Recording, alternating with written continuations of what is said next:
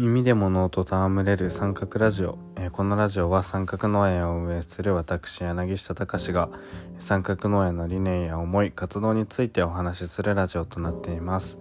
三角農園は神奈川県藤沢市にある、えー、農作業体験特化型農園で、えー、農園に来てもらって、え土に触れてもらって、えそこで、え農に触れて農と戯れてもらうような農園となっているんですが、このラジオでは農園に来てもらうだけではなくてラジオを通して耳でも脳に触れて脳と戯れられるようにしたいと思ってお話をしています。それでは今日もよろしくお願いします。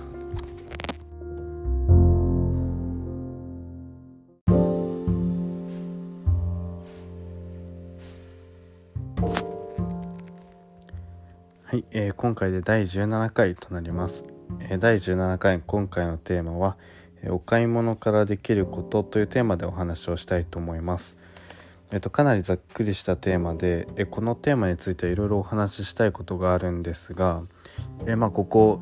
23日ぐらいで感じたこと、え経験したことから感じたことについてちょっとお話をしたいと思います。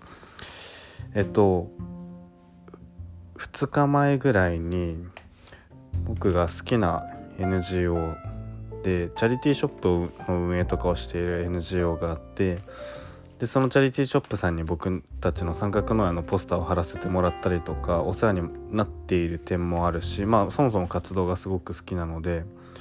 でそのチャリティーショップを運営してる NGO が、まあ、近くのとある場所でえっ、ー、となんだろう。まあそのチャリティーイベントみたいなまあ倉庫みたいなところで小さめのチャリティーのイベントを、ま、月1回やっているみたいでで、まあ、ちょっと、まあ、ご挨拶がてら遊びに行こうかなと思ってお昼休憩頃にちょっと遊びに行ってで僕はコーヒー家で飲む用のコーヒーっていうのは、まあ、毎朝ドリップして飲んでるんですけどそれは、まあ、できれば、まあ、お金がないですけどできればフェアトレードのコーヒーを買おうと思っていてでフェアトレードのコーヒーをいつも買ってるんですけどでそろそろコーヒー豆とかコーヒーの粉がなくなってきたので、まあ、ちょうどいいやと思ってコーヒーを買いに行こうとも思ってそこに行ってでまあいろいろ、まあ、お世話になって皆さんとちょっとお話をしたりとかした後にコーヒーを買わせてもらったんですけどでまあそのコーヒー、まあ、僕も買ったことがあって、まあ、フェアトレードでアグロフォレストリーっていう森林を守りながらコーヒーを栽培しますっていうコーヒーで、まあ、せっかくなんでちょっとそのコーヒーのお話をするとコーヒーってコーヒーってコーヒーチェリーっていう、まあ、赤い木の実みたいなものからできてるんですけどでコーヒーは低木で陰樹なのでまあ背は低くてまあ暖かいまあ中山間地帯なのかな。でも暖かいところがもちろん熱帯の暖かいところが好きででもそこまで日光は好きじゃないみたいな特徴があって。でただコーヒー多くのコーヒー農家さんは、まあ、プランテーションって言って、えっと、他のもともと存在していた森林とかをバーって伐採して一面コーヒーの木だらけにするっコーヒーの木っていう、まあ、植物があってその低木にコーヒーチェリーがなるんですけどそのプランテーションしてコーヒーの木だらけにしちゃうっていうのがあって、まあ、なのでもともとあった森林はなくなってしまう。でそれもそれで、まあ、コーヒーの木が植えられるけどもともとあった森林は伐採されてしまうので、まあ、環境破壊っていうことで、まあ、ちょっとそういう問題があったりとかもするんですけど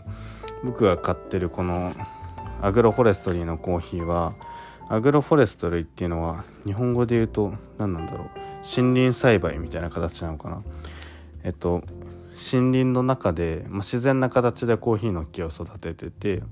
なので森の中だから、まあ、コーヒーの木は木に囲まれているから自然と陰樹になるしで他の木も生えた中で森の中で育ってるから、えっと、森林伐採する必要もなくてまあ、ただそのプランテーションしてた方がブワーってコーヒーの木が並んでるわけだから収穫とかしやすかったり作業効率はいいって言われてるけど、まあ、ただ環境破壊というか森林を伐採しなきゃいけなくてアグロフォレストリーっていうのはそういった環境を守りながら、えー、コーヒーの木をを栽培できるコーヒーを栽培できる良さがあってでかつこれはフェアトレードで、まあ、なのでちょっと割高ですけどその考え方自体は好きなのでそのコーヒーを買っていますと。でそのコーヒーのパッケージにお買い物とはどんな社会に一票を投じるかということっていうのが書いてあってまあこれ本当にその通りだなと思って僕はそういった、まあ、アグロフォレストリー的なコーヒーの方が多分いいだろうなと思ってこれを買ってるしまあちょっと高いな僕もお金がないので高いなと思う思いつつもまあそういうただコーヒーってそんなガバガバ飲むもんじゃないし少しずつ少しずつ大切に飲んでいけば、まあ、長く飲むこと楽しむことができるのでまあ僕的には納得してお金払っていて、まあ、一方でそうじゃないコーヒーももちろんたくさん流通している中でそういったコーヒーを、まあ、プランテーションされて育ってるコーヒーを買うっていうことはそういったプランテーションしてる会社にお金を落としてその会社を応援することになるしでこういったアグロフォレストリーの会社にのコーヒーを買えばその会社を応援してるっていうことになるし、まあ、そのお買い物どこにお金を落とすかっていうのが、まあ、どんな社会を目指しているかどんな社会に一票を投じるかっていうことっていうのは本当にその通りだなとこのコーヒーをまあ買ってみて改めて思ってたんですけどでまあそれが23日前ぐらいの話でで今日をちょうど午前中にえっとまあお知り合いの方で、えっと、飲食をされてる方で、お野菜を注文してくれた方がいて基本的に出荷っていうのは三角農園であんまりやってないっていうかほとんどやってないんですけど、お知り合いの方で農園にも来てくれたことがあってずっと応援してくれててっていうので、まあ、野菜を使ってもらったりとかしてる方がいてで今日はその準備をましていてでその方から、えっと、オーダー内容っていうかが一応あってあのー、固定種の種から作られてる野菜をくださいっていうふうに言ってもらっていて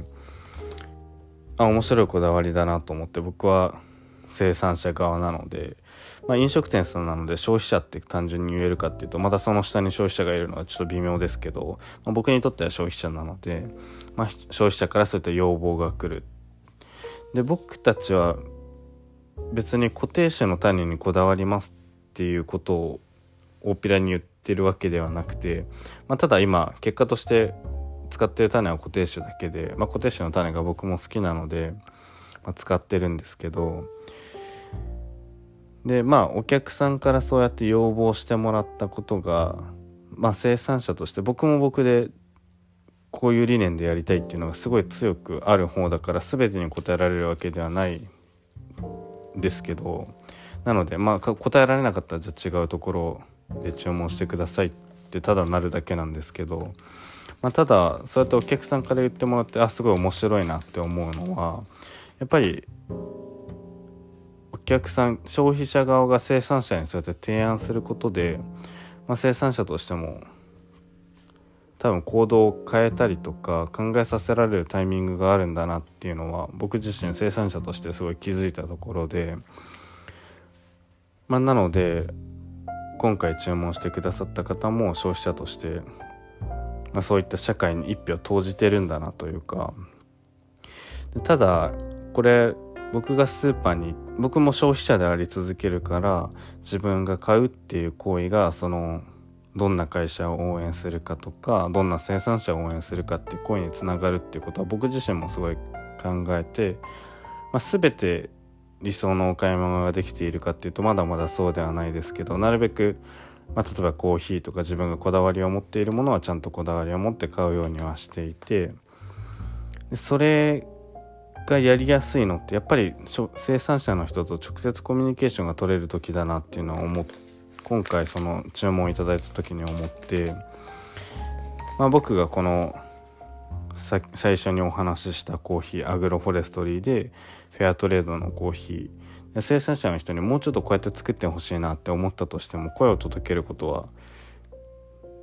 まあ、ほぼできないに近い、まあ、頑張ればできるのかもしれないですけど、まあ、その労力とかを考えるとほぼできないに近くて、まあ、ただ僕らみたいに生産者と消費者の距離がすごく近くて、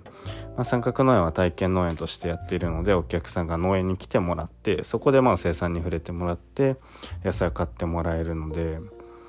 まあ、消費者からすると生産者に多分提案しやすいのかなとは思っていてまあただねまあ何度もお話ししている通り僕らも僕らでこういう農業がしたいっていうのがすごく強くあるので別に全部に答えますって言えるわけではないですけどやっぱり消費者側からこんな社会にしたいなとかこういう会社を応援したいなっていう思いを消費行動に反映させていくことっていうのは確実に大切なんだろうなとはすごく思った2つの出来事でした。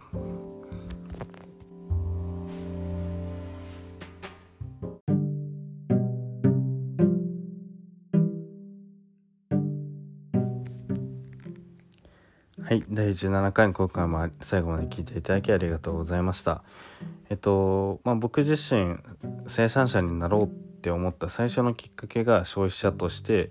選び続けることに限界を感じたからじゃあ生産の方から変えていきたいなって思ったっていうのがあったのでこのテーマについてはまだまだいろいろなんだろうな今回お話ししたコーヒーだったりとか固定種か F1 かみたいなお話以外にもいろいろあるのでまた何か感じたことがあればお話がしたいなと個人的には思っています。はい、えー、で三角農園ではこのポッドキャスト以外にもホームページや各種 SNS からも情報の発信をしています。えっ、ー、と Twitter や Instagram、YouTube、またブログのノートでも情報の発信をしていますのでそちらからでもぜひ、え、情報を、え、確認していただければ嬉しいです。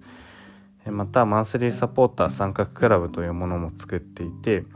そこでは登録していただいた皆様に毎週月曜日週に1回約3000字ぐらいの内容をメーリングリストからお送りしています内容としては1週間の活動報告としてえ1週間の畑の様子の変化や農作業体験の様子だったりえ三角農園が2年に向けて今どのように活動しているかえまた今後どのように活動していこうと思っているかなどを細かく、えー、文章として言語化しているので、え、そちらもぜひ入っていただいて三角農園を一緒に盛り上げていただけたら嬉しいです。はい、えー、それでは第17回この辺りでおしまいにしたいと思います。ありがとうございました。